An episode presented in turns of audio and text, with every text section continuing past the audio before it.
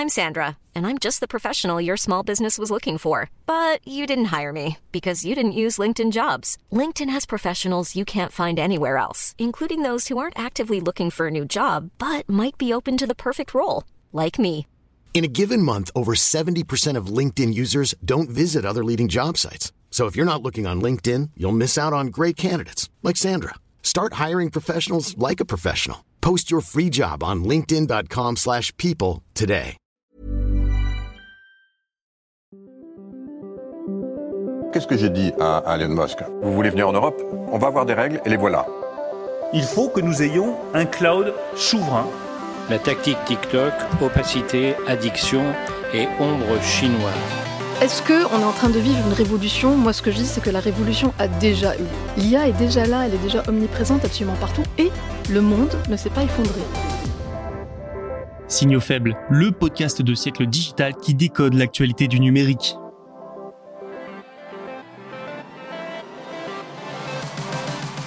Bonjour à toutes et à tous, nous sommes le lundi 9 octobre 2023 et comme tous les lundis, nous allons décoder 4 actualités du numérique.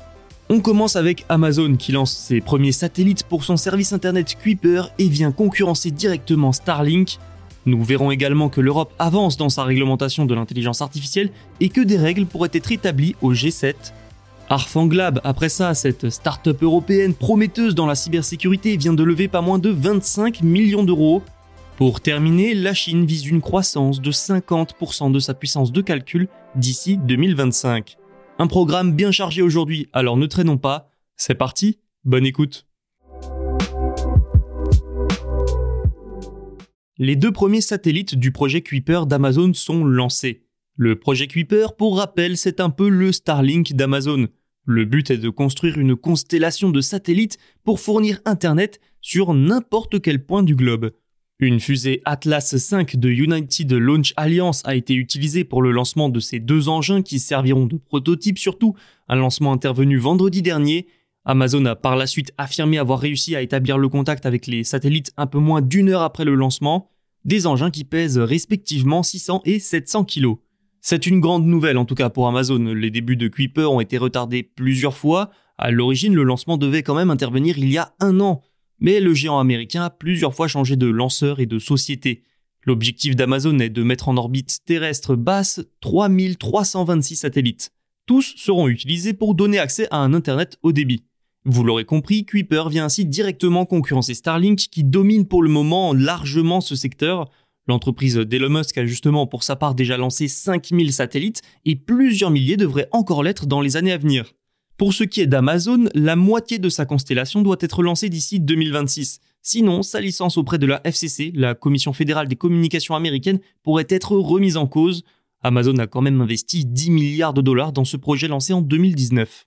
Et le marché de l'Internet par satellite devrait lui rapidement représenter plusieurs dizaines de milliards de dollars, ce qui signifie que la concurrence va augmenter. Même si, je l'ai dit, Starlink domine et dominera encore quelques années, il y a par exemple la société canadienne Telesat qui va prochainement lancer des satellites, sans oublier OneWeb du français Eutelsat. Mais ce dernier service est surtout à destination des gouvernements et des entreprises privées. Et tiens, justement, quelle est la cible d'Amazon avec Kuiper? Comme Starlink, le géant américain a pour cœur de cible les particuliers et les entreprises. Autre défi qui se pose à Amazon et qui conditionneront le succès de Kuiper, le prix et la fréquence de lancement le prix du matériel nécessaire pour bénéficier du service. Pour Starlink, c'est un abonnement de 40 euros par mois avec l'achat du matériel en plus à hauteur de 500 euros. À voir si les prix de Kuiper seront compétitifs. Enfin, Amazon et Jeff Bezos sont en plein conflit juridique avec des actionnaires. Pourquoi? Pour ne pas avoir pris en compte la possibilité d'utiliser les fusées du rival SpaceX, société d'Elon Musk, derrière Starlink. Parce que si les satellites de Starlink ont pu être déployés si vite, c'est en partie grâce à la fusée Falcon 9 de SpaceX qui est réutilisable, un système plus rapide et économique dont Amazon s'est sciemment privé, donc ses coûts de lancement seront sans doute plus élevés. L'Union européenne progresse dans son encadrement de l'intelligence artificielle. La Commission européenne, le Parlement et le Conseil de l'Union européenne discutent d'une approche pour établir une réglementation de l'IA. Le but, c'est de répondre aux préoccupations posées par des IA comme GPT tout en permettant aux entreprises d'innover. Et un accord préliminaire aurait été trouvé selon Bloomberg. Ce que l'on sait de cette approche choisie par les représentants européens, c'est qu'elle serait similaire aux récents règlements sur le numérique, le Digital Services Act et le Digital Markets Act. Il y aurait donc une notion de niveau. Par exemple, le DSA exige que toutes les plateformes prennent des mesures pour protéger les utilisateurs. Mais des contrôles plus stricts et importants sont prévus pour les plus grandes plateformes, comme Google ou les réseaux sociaux de Meta. Le futur encadrement européen nommé AI Act obligerait également les sociétés d'IA à effectuer des évaluations de risque avant de lancer leurs produits. Une version finale du texte est espérée d'ici la fin de l'année. Cela ferait de l'Union européenne la première entité politique occidentale à encadrer strictement l'intelligence artificielle. D'autres pays réfléchissent aussi à la façon d'encadrer l'IA, c'est le cas du Japon. De grands principes d'encadrement de cette technologie pourraient être proposés par le Japon aux membres du G7 durant l'automne. Ces grands principes devraient notamment permettre de lutter contre la désinformation en aidant les internautes à faire la distinction entre des images générées par IA et de vraies images. Des tests avant déploiement des IA seront également proposés dans ces 11 grandes lignes directrices. Le but du Japon, c'est aussi d'unifier l'approche des membres du G7 pour éviter d'avoir de trop grandes disparités d'un pays à l'autre. Mais ce n'est pas gagné, notamment à cause des Américains qui sont plutôt dans l'optique de laisser les entreprises innover et de ne pas vraiment encadrer le secteur, du moins pas tout de suite. Donc, vous l'entendez, entre les États-Unis et l'Union européenne, l'approche n'est déjà pas du tout la même. Les Américains préfèrent parler d'engagement volontaire donc il est peu probable que le Japon obtienne gain de cause. Une start-up est en train de se faire un nom dans le monde de la cybersécurité. Il s'agit de Harfang Lab, et ses performances de haut niveau attirent les investisseurs. Pour vous donner une idée, les jeunes pousses de ce secteur peuvent passer des tests auprès du MITRE ATTCK, un organisme de recherche. Le but est alors d'évaluer ses performances, et Harfang Lab s'en sort excellemment bien, avec 19 attaques bloquées sur 19. Voilà pourquoi les investisseurs sont attirés par cette société fondée en 2018 par des anciens de l'ANSI, l'Agence nationale de la sécurité des systèmes d'information, mais aussi des anciens du ministère des Armées.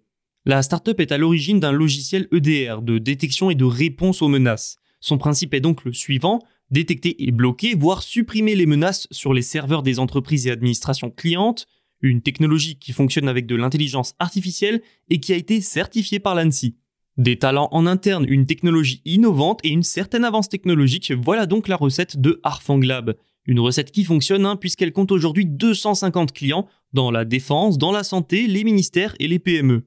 800 000 terminaux sont ainsi protégés par la société.